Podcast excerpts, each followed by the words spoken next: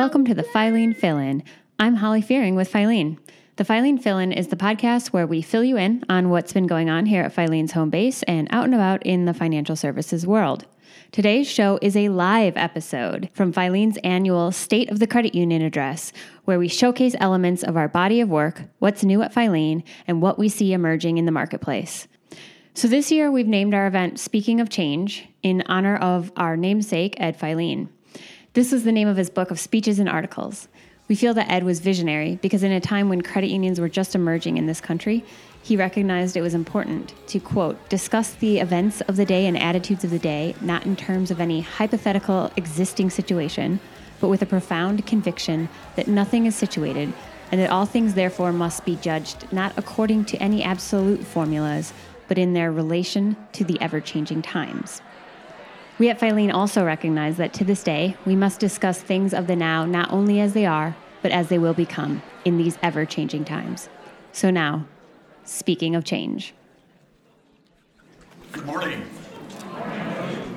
My name is uh, Mark Meyer. I have the privilege of working with some really uh, smart, cool cats at Filene Research Institute, and just wanted to welcome you to Speaking of Change here at the Credit Union campus. We do this annually uh, to kind of showcase elements of our body of work, what's new at Filene, what we see emerging, uh, to share with many of you who helped uh, found our organization nearly 30 years ago.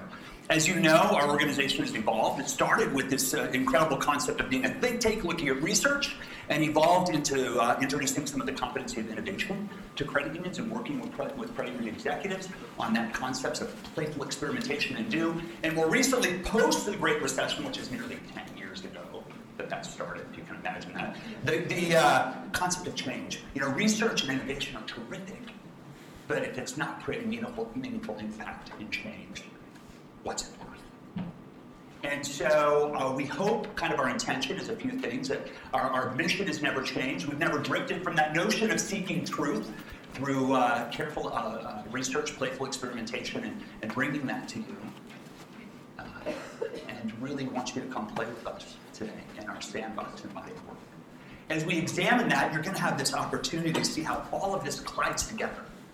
And my colleague Tansley, in just a moment, will kind of walk you through that. But I have sort of three things for you to think about as you're kind of listening and examining what's happening. The first is this that notion of think. As you are listening and hearing and examining to some of the research that we do, I'm inviting you to think what if? Think what if? What if by 2030, 40% of cars are autonomous that are in a shareable economy, no longer owned. Second, I want you, as you, as you kind of examine and play with various aspects of this work, to really do something amazing with it. Be committed to do something amazing when you get back into the things that you're doing, whether it's a CUNA Mutual Group, whether it's a CUNA, whether it's a local credit union, whether it's the foundation. Do something amazing. And the final ask I have of you as you kind of wander through this conversation is remember this. Change starts here. Tansley, you want to come get us started and walk us through and give us that Scooby Doo itch? Give her a bomb diggity applause. This is my colleague Tansley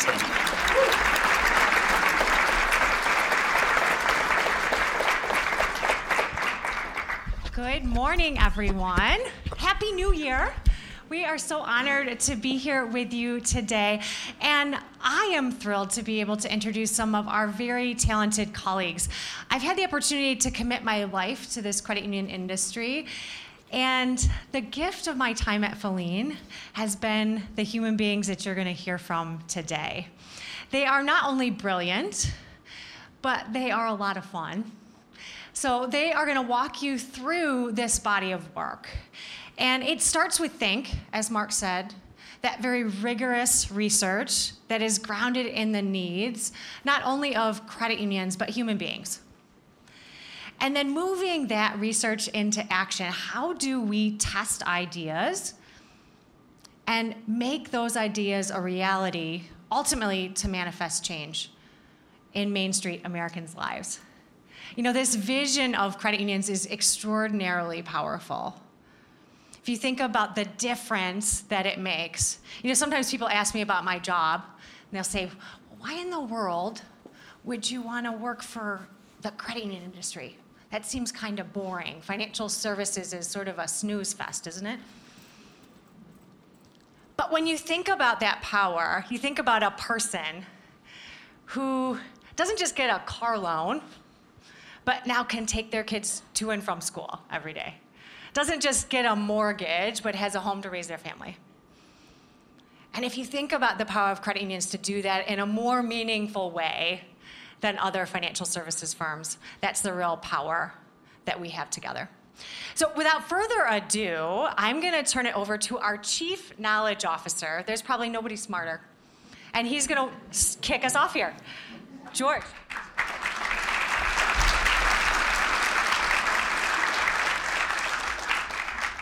Well, there's no pressure in that, so. Uh, try and sound smart. Um, as the slide uh, shows, I was supposed to hear, be here with one of my colleagues, Erin Coleman, who's uh, one of our impact directors, which means that she's on airplanes a lot. And one of the uh, um, one of the outcomes of being on airplanes a lot is that sometimes the airplanes don't go where they're supposed to go. So I think right now she's in the air, uh, but probably won't land in time. So I'm going to try and take this topic. Um, by myself, and what I'm going to try and do is uh, is walk you through um, the the journey from research all the way to innovation and all the way to impact so that we can kind of understand how we understand how change happens.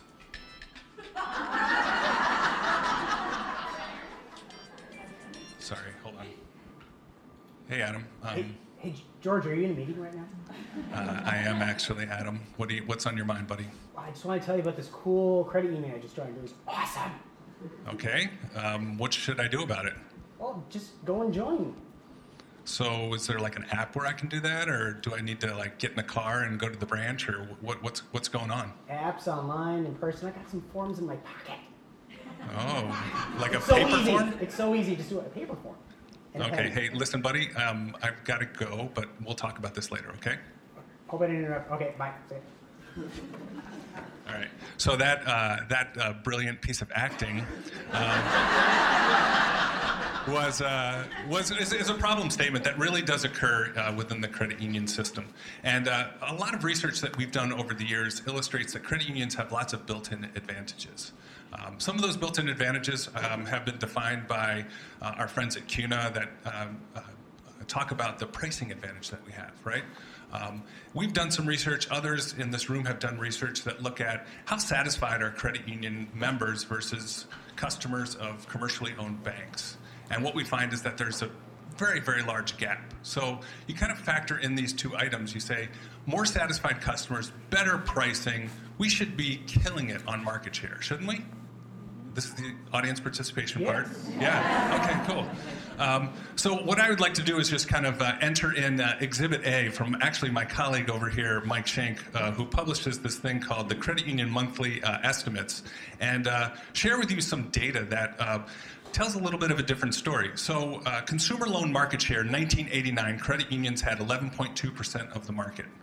Okay, what do you think it was in October of 2017? If it was 11.2% in 1989, what do you think it was in October of 2017?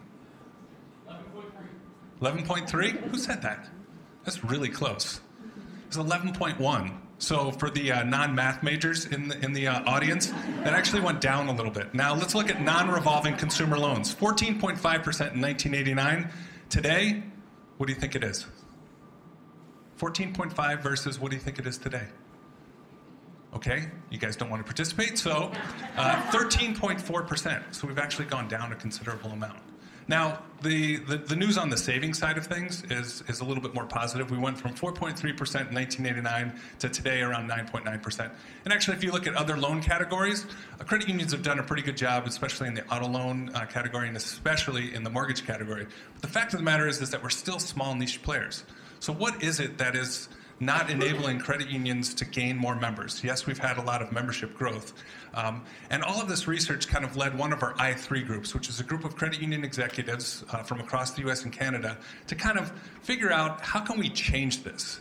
And the, the solution that they came up with was an idea that was um, unfortunately called CU Toot. Um, which uh, captures people's attention, and it was meant to it was meant to portray this notion of can you instead of tweet at someone, uh, instead of can you like someone, can you toot someone, to encourage them to join the credit union uh, of their choice. So, what it was uh, was uh, an attempt at uh, credit unions from Alabama, New Mexico, Texas, and Washington State to build a really dirty prototype of this idea called CU Toot. And um, it was really meant to uh, enable people to share the story that Adam had for me. Hey, I've had this great experience at the credit union. I've saved thousands of dollars on my mortgage, hundreds of dollars on my car loan. I get great service. Here's a really simple way to join the credit union that is not generated through paper and pencil. And that was one of the other things that they found in their research was that many of these referral programs that credit unions have, although well-meaning, they haven't been contemporized in today's society. So if you're uh, an, uh, uh, someone that participates in Uber or Lyft, it's really simple to share um, that, that type of uh, app with, with other people. So in this prototype, what we found out was um, number one, consumers are really interested in it. So we built the prototype, showed it to people, and they said, we really like this. This looks good. Um, we were curious to see if there was a path to sustainability. So if you build something, is it actually going to enable the credit union to make money? And what they found in the course of their uh, in course of their research was that the average cost to acquire uh, a credit union member back in 2014 was around $400. And through their business modeling, they were able to illustrate that you could actually bring that cost of acquisition down to about $40. So the only question that was left was, you know, is this a viable thing? Can we actually do it? Um, and in around 2015, 2016, my colleague uh, Marnie Gerhardt right here uh, led a pilot program of around six credit unions, and we actually built something, shared it with these credit unions, who then shared it with their with their with their members uh, to see if it actually uh, caused an uptick. And what we found was pretty astounding stuff. Um, so we tried to answer that question is, hey, is this sustainable? And I just want to share some, some really interesting results because um, it is pretty astounding when we built this really kind of light prototype of an idea and shared it with actual consumers. So um, year over year growth members, uh, growth in new members for people that had member megaphone was 28% versus uh, industry-wide average of around 2%. So you're talking about a 14 times increase in, in new members. Um, the amount of people that actually participated in this pilot that referred new members was over 50%. So the participation rate was, was quite high. Um, I could share some more numbers, but then there was one story that was really particularly interesting of a credit union in Southern California uh, that really broke down uh, the number of the, the, the, type of people that participated in this program. And there was one individual at this credit union in Southern California that was individually responsible for referring 22 new members to the credit union. And it didn't just stop there because then those 22 members referred even more members. And by the end of our pilot period, which was only about six months, we had about 161 members that was directly attributable, attributable to that one member. So within this pilot, we, we found out a lot of things. We found out sustainability, we found out viability, and most interestingly, we found out desirability from the consumer side. But unfortunately, it was just kind of this working prototype that we were able to share. It kind of worked. It wasn't integrated into the core processing systems of credit unions. So right now, what we're doing is number one, we've changed the name of the concept. it's no longer known as CU Toot, but now it's called Member Megaphone. And right now, we're in the process uh, with Marnie and with my colleague Ryan, who you're going to meet a little bit later, and my colleague Erin, who is supposed to be here um, we're actually turning this into not just a working prototype, but an actual product that credit unions can test and integrate into their core processing systems, which then enables credit unions to have a very modern and contemporary system for member referrals that will hopefully increase the usage of credit unions across the United States uh, and Canada. So that's the story that I wanted to tell you, and hopefully quite clear. You can kind of see how it ran from the research side of things, and then we didn't just stop at the research, but we took the research, put it into practice, built something, got feedback, built something else, got more feedback, and now we're actually turning it into a commercial product. So for the credit unions that are in the room, if you're interested in testing this idea, we need we need help because in order for us to launch something that is um, um, a, a, good product, we need feedback. Um, so I don't have a lot of time, and uh, I've got to run right now, but what I want to do is uh, introduce my colleagues, uh, and uh, Ryan, who are some exceptional runners, and they're going to tell you a little bit about their passion as it relates to running and some other parts of our body of work. So let's put our hands together for Elri and Ryan.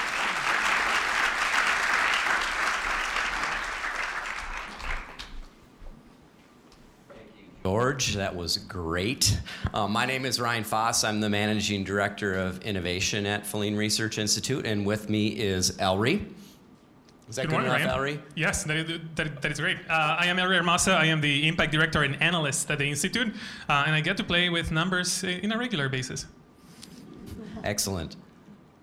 So, Elri and I are both passionate long distance runners. And we're going to spend the next few minutes talking with you around some of the lessons that we've learned in our own passions around running. And then not only how that transcends our personal life with our professional life, but also connects our innovation competency with our impact competency.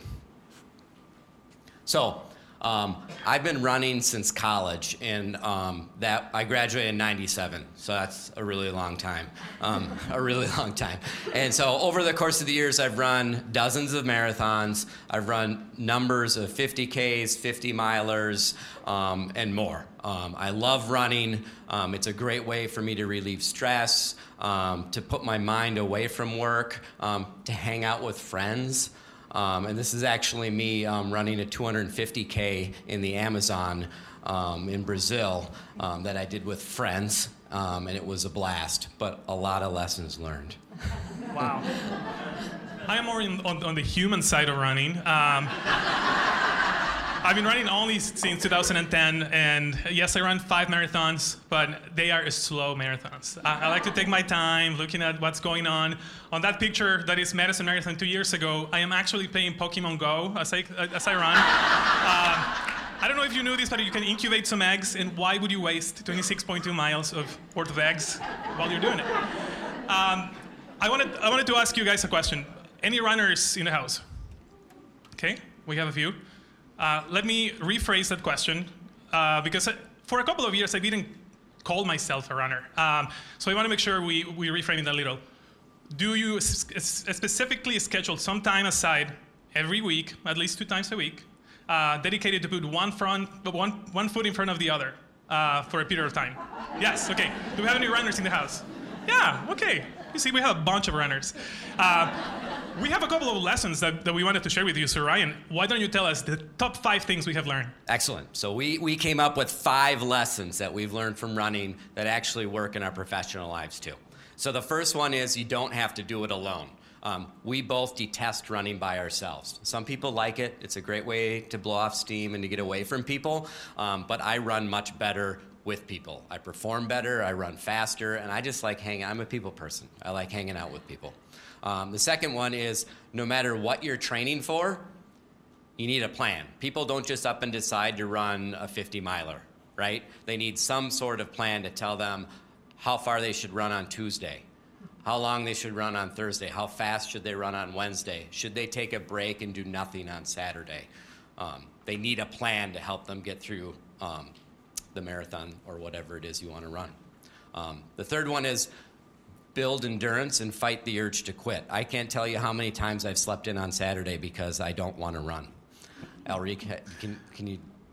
Pretty much every run. Every Uh, run, yeah. Yeah. Um, but fighting the urge to quit. And you know what? When you talk about work, it's the same thing. Sometimes it's really, it's, it's all about endurance and fighting the urge to quit. Being open to experiment. Runners um, try different shoes. Um, we try different foods. Sometimes Mexican food isn't the best thing to eat um, before a long run. Um, change your sleeping patterns. Um, there's lots of experimentation that happens. And finally, um, once you're done, you kind of assess, you review everything that you did, and you start it all over again, right? Absolutely. So, we've been talking about running for the last three minutes. What does that have to do with innovation and uh, impact? There are many things that you can learn from our journeys uh, that can be applied to what we do day to day uh, with credit unions. Um, if you go back to those five, and we'll actually have an opportunity to review them again, um, this time from that angle of what is happening with innovation, what is happening uh, when we interact with credit unions uh, and, and people in our industry on a daily basis. So let's review that same list one more time. All right, so the first one is you don't have to do it alone. And we have a great program. George alluded to it, right? This is where Mega, member Megaphone or CU Toot started, and it's called I3. And it's where we get our friends and colleagues in the credit union space from across the United States and Canada to actually volunteer two years of their time to do innovation together in teams, to start tackling some challenges and problems that they're seeing in their credit unions and that their members are facing. 2017 was a really exciting year for us uh, as we expanded some of the things that uh, happened in I3 and we bring them to the rest of credit unions. One of those exciting things in the state uh, is that we launched for the first time uh, the Wisconsin Innovation Group. So uh, the door is open for credit unions across the state to join, come and, come and innovate with us. And we have a group of 16 people that will be presenting uh, at this year's convention in front of everyone. brand new ideas, they're developing these from the ground up. we have been doing this in Iowa now for our sixth year, uh, and we welcome 100 innovators uh, in the state of Iowa going through this program, coming up with uh, new concepts that are being uh, tested. No matter what you're training for, you need a plan, right? And not only do we have a plan for I3, we do what's called our innovation um, curriculum, right? The Filene methodology. And what this is is it's a it's a training plan for our innovators to actually innovate on teams, right? It takes it, it walks them through taking insights from our research, insights from their credit unions, creating problem statements, ideating on solutions, and ultimately scaling a product in our industry. So we've been actually, you know, working a training plan with teams for the past year. But not only have we been doing that, we've been doing our own training plan as well, because this curriculum is based on over a decade of experience and we're creating our own new methodology too. We're in the, in the future, next year you're going to see new methodologies you're going to see us partnering in new different ways you're going to see us innovating for possible futures not just next year but for five six seven years from now and so we spent a lot of time this past year looking at our training plan in a different way yeah, in 2018, uh, we'll also engage with credit unions in a couple of different modules. One of the things that we have heard uh, is that credit unions, yes, uh, they get excited about ideating about problems that consumers have today, uh, but we'll be introducing two new concepts. One, to think about problems that members will have in the future. Uh, talk about Mark and, and, this concept of uh, now we have autonomous cars. Um, and the other one is about execution. One thing is to have a great idea, another thing is to go and implement it. So, more to come, stay tuned, coming to a credit union near you in 2018 building the endurance and the and the urge not to quit, right? Um, so innovation is really hard. Rome wasn't built in a day, and neither are these new products, right? The journey is hard. It's fraught with failure. Um, our I3 teams fail every day, but that's why we have the curriculum or the training plan on the other side, right? There are lots of U-turns. There are lots of pivots. You create stupid names like CU Toot. Um, but that's not a reason to fail because you have to go through the process and the journey um, to get through this gobbledygook up here from idea to an actual scalable concept just like in running, there are many points uh, during your journey that you will feel like you want to quit. Um, one of those moments, and, and, what you have in your screen is this idea of a member journey mapping that you're talking about. How is the member feeling uh, during that, that interaction with the credit union? And many times the maps look like this uh, one smiley face, one frustrated, and a number of meh. Um, what do we do as credit unions to build our journey to make it uh, not only frictionless, but also something that people get excited about? Um, certainly many opportunities to, to, to, to fight this urge of quitting. Be open to experiment. Our I3 teams experiment all the time. We call it wash, rinsing, and repeating. Um, I like to say we have our I3 teams prototype, and I have them hit their prototypes with an ugly stick, right? Um, when, when you come up with a new idea, I want you to create the lowest res possible prototype as possible. Because all you're testing for is the desirability of that prototype and the functionality. You don't want any cla- you know, um, fun marketing stuff around it. You want low res prototypes. And our i3 teams do this multiple times to get to a prototype that they actually feel can move to the next level.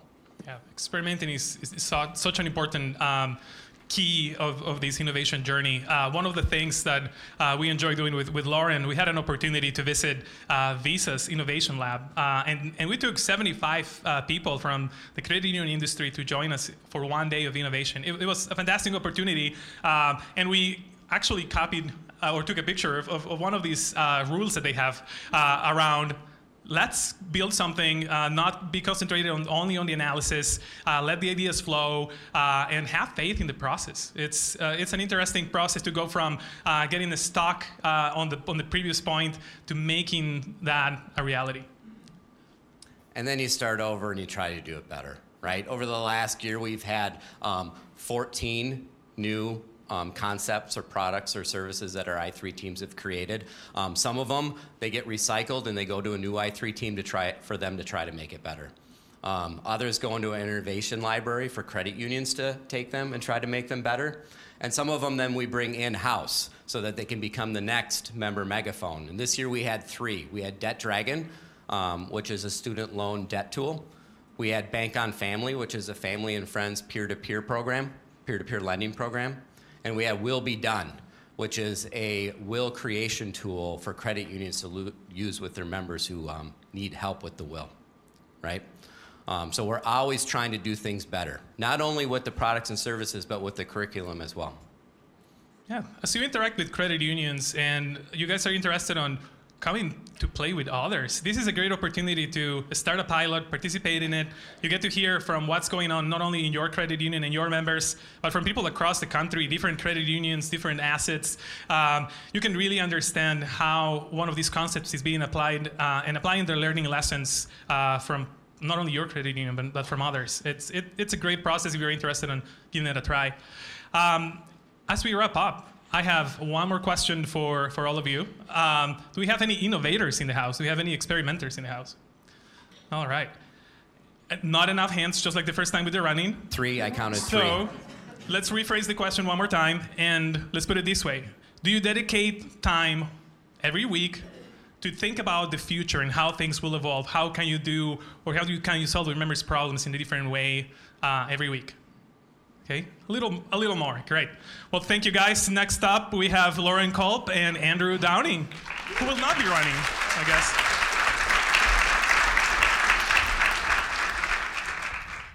Ryan Elri, thank you so much. Well, um, uh, they talked about their passion for impact and innovation and running. I will freely admit my passion isn't running as much as it is running toward good food. Uh, but um, one thing that my colleague on stage, Lauren, and I do share is a passion for credit unions and the research and truth that gets us to where we are today and uh, the bright future that um, our movement has moving forward with um, young adults. My name is Andrew Downin. I'm the managing director of research here at Filene Research Institute, and I'm joined by my esteemed colleague colleague, Lauren Culp.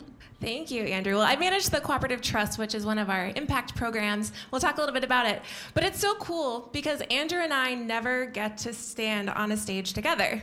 We never sit in meetings together. In fact, I like pass by his office and I'm like, "Oh, you were at work today. Great. I did never see you. We were in different different sides of the office." But that's really what we're here to talk about today is some of these really cool connection points between the research and then what you can actually do with it to put it into action. So we're going to talk a lot about it and uh, specifically as it relates to the cooperative trust, how that research ties in to some of those young adult programs that we have. All right, Lauren, thank you. And we thought, what better way to look back at the research from 2017, look ahead to all the great things that Lauren and her colleagues have for the new year, than uh, with a good old fashioned New Year's Eve ball drop. So we're going to look at the, uh, the ball as it begins to drop and count down the top five research concepts from 2017, uh, my goodness. And then uh, those are some old ones there. Uh, and then what's moving ahead. And number five is our research on generational money chatter. So if you were with us last year, you may remember that we took a specific focus on millennials and how they talk about finance online. And if you remember, millennials, they're a cranky bunch. So they are. Any millennials in the room? all right, we got a few. So we said, well, we know the millennials are important, but there are a number of other generations out there. So we did the same netnography method where we went out online, looked at over 10,000 tweets, online posts about consumers of a number of generations about how they relate to money. So we looked at baby boomers, and probably not surprisingly, baby boomers are happy, they're close to retirement.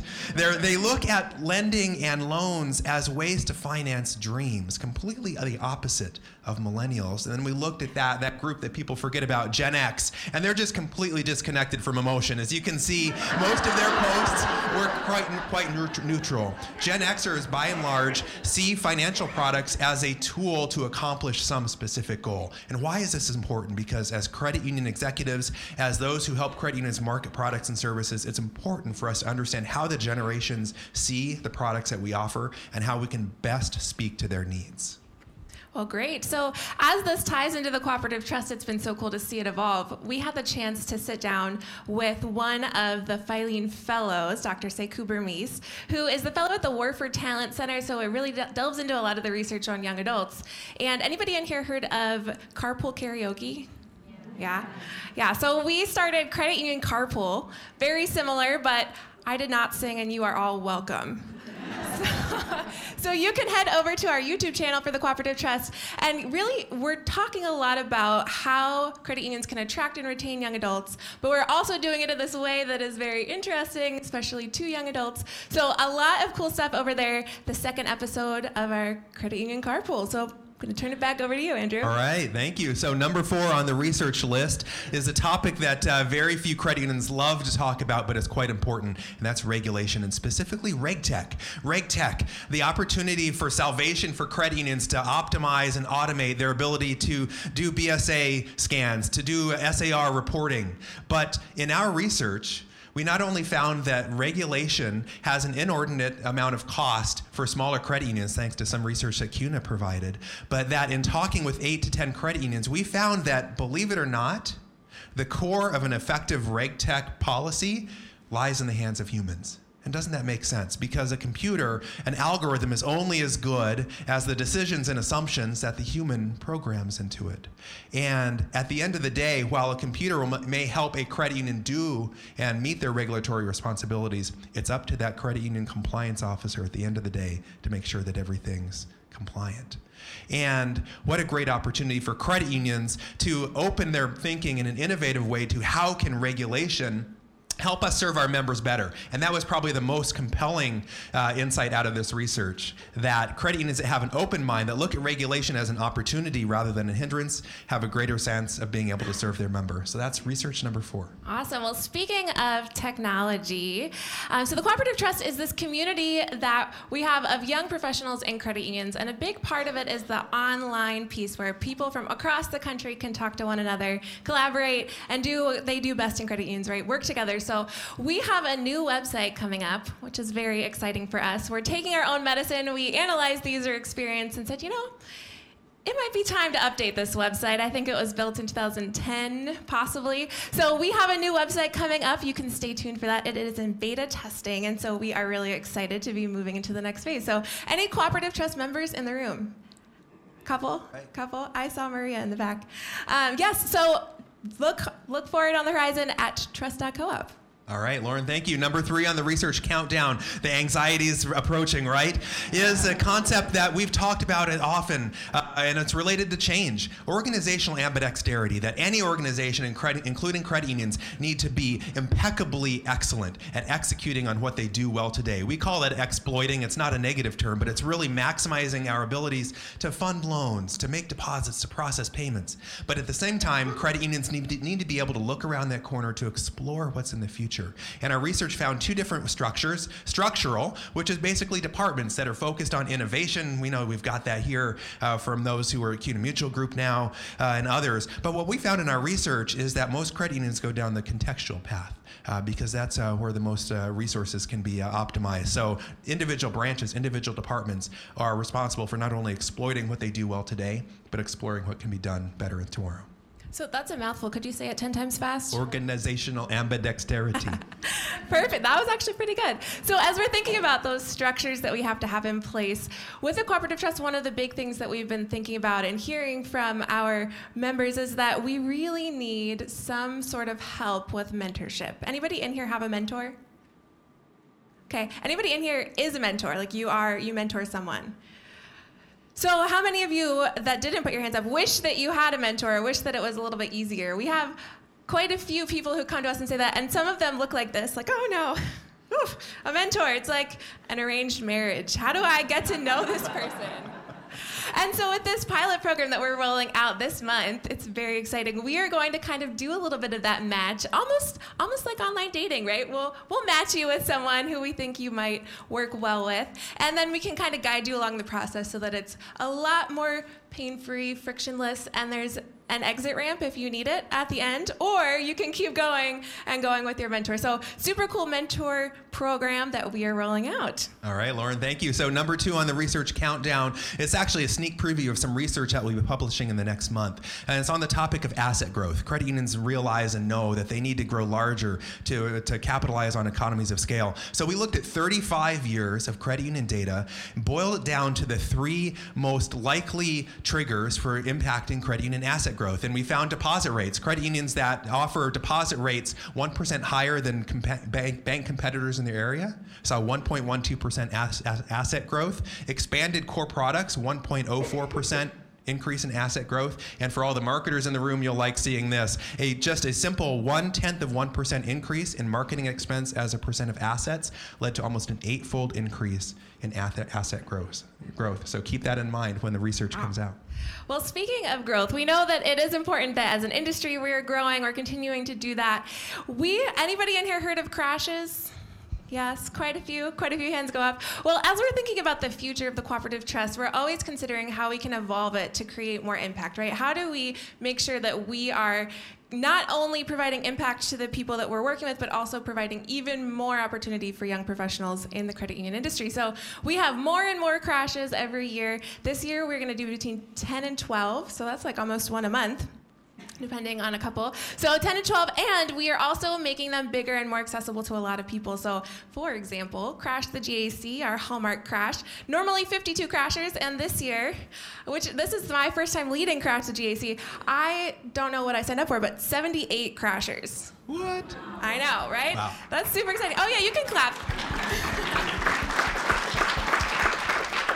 you know what? What is really amazing is that there are 78 young professionals. Actually, there were 170 who, who applied and said that they wanted to join. So, always thinking about how we can continue to create more impact for those folks. I, I feel for you, 78 crashers, but that's exciting to see that growth. And finally, our number one research insight from 2017, Lauren alluded to it, this concept of the laws of attraction. All right, so the, the slides are, they're taking their time for the big reveal here, but the laws of attraction. So we all know this. Credit unions need to fight for the top talent in their market area. Credit unions do a great job at finding those who have the best expertise in whatever their function is. But one thing that our research identified is that credit unions not only can find those who are good with the head, but also have some sense of the heart, right? And that's what um, organizational social performance, corporate social performance is all about. And what a great opportunity for credit unions to market their role in the, the community and advertise the ability for their new hires to be a part of that impact on the community. Well, we've heard a lot about credit unions having problems or having maybe the, we'll turn it the other way, having the opportunity to improve upon the way that they're attracting and retaining talent, especially as it relates to the next generation. So, one of the things that we've been busy, busy, busy working on at Filene is this concept of a young adult advisory program. So, for those credit unions who say they need help attracting and retaining the next generation, we can help. So, one of the, basically, the way that we've built the program is there are these three key areas that we've identified that there is opportunity to change the way that credit unions approach young adults. The first one, not surprisingly, is the membership area. So, attracting young adult members. The second area is with talent and employees specifically. So, how are we making sure that our employees are representing the, the millennial demographic, the Gen Z demographic right behind them? And really building a strategy around that. And then the third area, less talked about, but no less important, is the young adult board member piece. And we know the average board member age. Any anybody? yep, we'll go with that. So, as we're thinking about these three key areas, we really developed this program so that credit unions can pick and choose which pieces they want to work on the most or, or go with all three of them. And so, we're helping to take this research, put it into action to make sure that credit unions stay sustainable for many, many years to come. And that is the top five research and the top five cooperative trust things of 2017 and things to look for in 2018. And without further ado, I'm going to turn it over. All right. Well, Happy New Year to everybody. Uh, round of applause, if you would, for my colleague Lauren. And we'll welcome up to the stage Courtney Angeli and Adam Lee. Whoa, whoa, whoa! Courtney. I think we have somewhere we need to be. Time to get this thing started. Well, we're here. Come on, who turned off lights? Well, we're definitely gonna get it lit up, that's for sure. Get, getting lit up. She's from California. I don't know what you do on the weekend, but I think we're here to shed some light on the credit union industry. Absolutely, Adam. That's exactly what we're here to do today, and we only have nine and a half minutes, so we need to get started. Adam, why don't you kick it off and tell us what's hot in your world Cool. right now? Well, I'll tell you what's not hot. So over the winter break, my furnace went out on New Year's Day. That happened to anyone over the holiday break and pumping out with the cold weather? Yeah, crazy, right? So I have two young kids at home, and I was freaking out. I mean, what was I supposed to do? Now, fortunately, my fi- family had the financial means to be able to make that repair the day after we got ourselves up and running. But what's got me hot and really mad is that the majority of Americans may not have that opportunity. And even people here in our own city of Madison may not have the financial means to make that repair when they need it. Did you know a Federal Reserve study said that 47% of Americans, almost half the population, couldn't come up with 400 bucks. And I can tell you, an emergency furnace repair costs a lot more than 400 bucks. Right? So what do people do? They may have to go to a payday lender, maybe some other place to get that money that they need in an emergency expense. And did you also know that in the state of Wisconsin, there's no statutory limit on how high an interest rate can be? In the state of Wisconsin, the average is about 400% APR equivalent. Now, would you take out a 400% APR equivalent loan if your kids were freezing? I know I would. Right? So credit unions, and I'm really proud of the opportunity and the work that Filene is doing in our financial empowerment incubator to help credit unions test two different payday alternatives to help meet people's needs in circumstances like this. But what we're finding in our testing, what's really interesting, is that even when credit unions offer this program, many people are too ashamed to even ask their credit unions for help. Ooh, all right. Try to catch this every time. So, Adam, I'm really glad you mentioned that challenge. And in Impact, we have the opportunity to work with credit unions across North America and Canada to bring them this idea of the innovation immersion. And Elri and uh, Ryan touched on this briefly. And the idea is that we're teaching credit union individuals how to ideate, gather insights, prototype, test, report, and implement these ideas that really can help keep the lights on at the credit union. And in one of these innovation immersions, one credit union shared a really chilling piece of information. Are you ready for this, Adam? I'm ready. All right, well, they let us know that there are times where credit union employees don't even feel comfortable that their credit union can help them in the event of a financial hardship. Can you imagine not going to your credit union in a time where you would need help, especially if the furnace went out? So, this credit union decided to take action, and they worked with a third party vendor and created a payday alternative so that way their team members can actually have access to emergency funds if they needed it. And this did a couple things for this credit union. First, it allowed the team members to become more deeply engaged with this credit union. But the second thing that it did is it really helped these team members live the life that they work hard for. So the hope is, is that these team members and members can actually go to their credit union in a time of need. loving where this conversation is going. Because when you said an employee program, it sparked my memory. So, in our financial empowerment incubator, we tested this really cool program called the Employer Sponsored Small Dollar Loan, or ESSDL. And it takes that concept of offering a small dollar loan in the workplace, but instead of offering it internally within the credit union, credit unions work with employers in the community. Maybe it's a manufacturing plant, a food processor, whatever it may be, to offer a small dollar loan. And the way that they make it work, because we know that people are beyond just their own credit score. You can't define people on it. So if people have maybe poor or bad credit history, they base something that we all in the industry, in the credit union movement, should be familiar with relationships, right? If you're a tenure with this company, if you've been with the company for long enough and you're in good standing, it almost guarantees you the opportunity to get that small dollar loan. And then you can pay it back through payroll deductions, it's super easy, and actually put more in after that loan is paid off to build financial resiliency through a small savings account. Now, Filene partnered with the FINRA Education Foundation. We have free materials that are on our website right now They, any of you can talk to the credit union clients that you work with that they can implement this program today. And it's just a really good reminder that while all of us have a laser focus on helping the members that we have a mission to serve, our fellow employees, the people maybe in this room might be financially struggling as well, and we're all in this together. Wow. What a bright idea. And I can't wait to see how many credit unions take on this ESSDL program. So, what do you think? Yeah, well, it does look like the lights are getting up uh, brighter in here. Am I right? It is getting a little bit brighter. Yeah, it's this electric conversation that we're having here. All big speakers up here. It's charging something. Something's going on here. It's kind of getting a little hot. And speaking of getting hot, what is hot in your world right now, besides us totally dropping some awesome knowledge bombs the? Well, in Impact, we're working really hard to help credit unions grow their revenue. And one way we're doing this is through helping them grow their loan portfolios because we know that credit unions that have a strong loan portfolio, that's really the light that sparks the credit union engine and allows members to save and live their dreams. So that's really what's hot for us right now. But we discovered in our confidence and borrowing survey that only 50% of Americans are going to take out a loan if only absolutely necessary. And one major reason for this is that they don't think they're going to get approved for the loan. Right.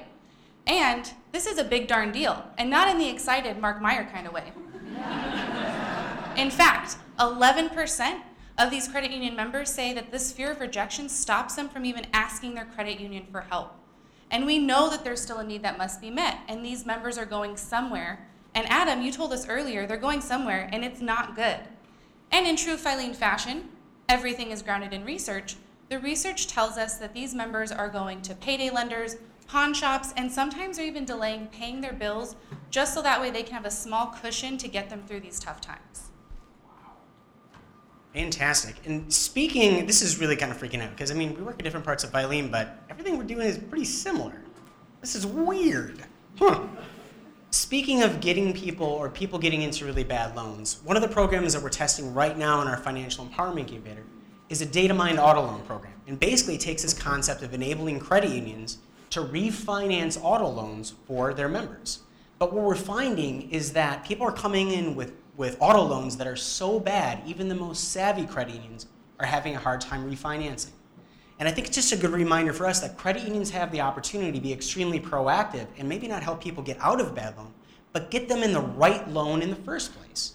And we tested a program in our prior incubator called the non prime auto lending, a basic concept of just working with people, offering a fair rate on the loan, working with them to enable them to make payments, and following up on a regular basis. This program was so successful, 10 credit unions that tested with, with, with us for about a year and a half had issued over $101 million in loans. Can you imagine that? Some of these credit unions that have never done subprime auto lending before were able to take this great concept as a great revenue generator.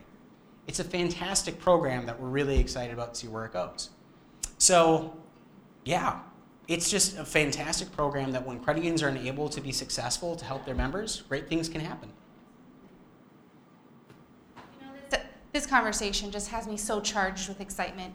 And now more than ever, credit unions can really take charge and create products and services that really speak the truth of what members and team members deserve.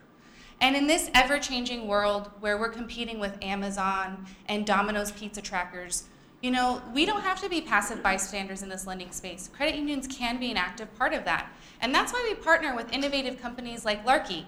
For instance, they can send geo-tagged offers to your members that are car shopping. So that way your credit union can stay top of mind when they're shopping for a car. That way they don't get into a bad loan. Or QCash. If your member needs a small dollar loan, they can get instant liquidity in six seconds or six clicks. Those are two super innovative ways that you can help your member save money and live the life that they work hard for. So, Adam, it looks like the lights came on. The lights finally came on. That's awesome. And it's really great to see how interconnected all of our work is, even though, kind of like Lauren mentioned, I might go all day and never see you in the office. Right. I mean, all these conversations that we had today really got me thinking that CUNA Mutual Group and CUNA and WOCCU and Filene and all these system partners that we have in credit unions are working together to basically keep the lights on in credit unions. It's truly a fantastic thing when we can work together. Absolutely.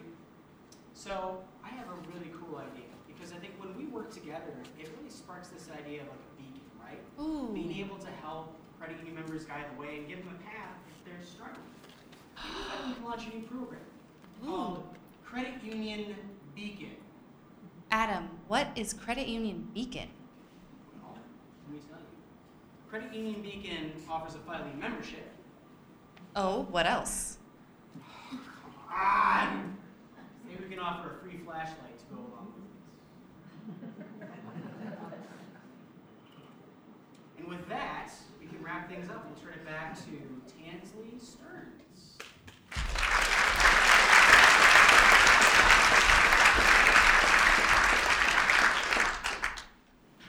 Let's give this team another round of applause. They are rock stars, are they not?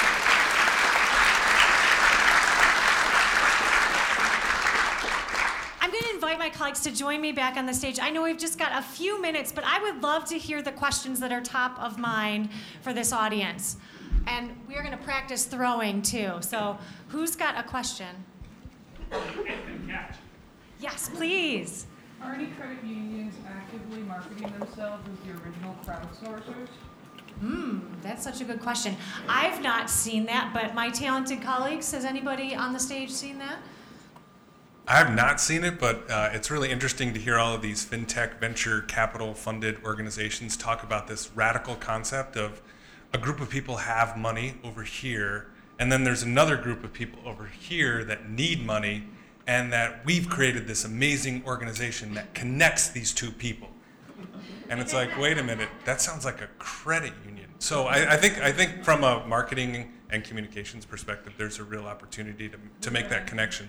Yeah, like a uh, this is a wonderful life uh, type of moment. Yeah. Awesome. Great. What else? Yes, please. From Filene's perspective, what do you see as the key issue facing credit unions in 218? Really good.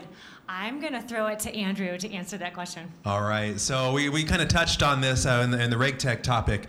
Uh, I, I'll still catch it. Why not? No? Uh, okay, here we go. I didn't think I'd actually catch it. All right. So, I mean, we touched on in the, in the RegTech conversation, but the, the increasing costs uh, to not only uh, deal with regulation, but just you know, the, the cost of uh, efficiency and uh, being able to wring out every last dollar of efficiency possible, yet still balancing that need for efficiency with serving members exceptionally well. Credit unions have, uh, you know, for decades, differentiated themselves in, in being uh, pro-member member service. So it's important for credit unions to keep that front of mind, even as we look to, to optimize the expense side, the, ex- the income statement. The only other thing that I would add that I do think is a direct tie is this notion of ease of use. You know, unfortunately, we are no longer being compared to the credit union down the street or the bank down the street, but to you know Google and to the Stitch Fixes of the world, and it, we have to make it easier to do business with us, which ties directly to efficiencies as well. Awesome. Other questions? Well, as we wrap up, I'm curious how many of you made a New Year's resolution this year? How many of you? A few of you. Good. So I'm going to invite you as you walk to your next meeting to make another one or to make your first one. I hope that you heard at least one new idea, a spark of research that you can apply to make 2018 even better for your organization and for consumers. And I invite you to put that into action.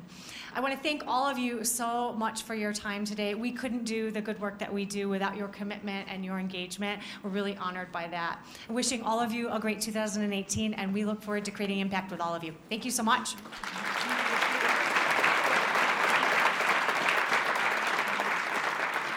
All right, that's it for the fill in, folks. Thanks again for listening, and thank you to all who were able to join us live earlier this month.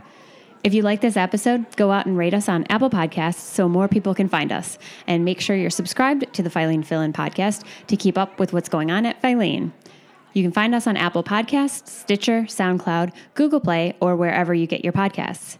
If you want to get in touch about today's show, email me at hollyf at filene.org or find us on Twitter at, at Filene Research. Until next time, thanks everyone.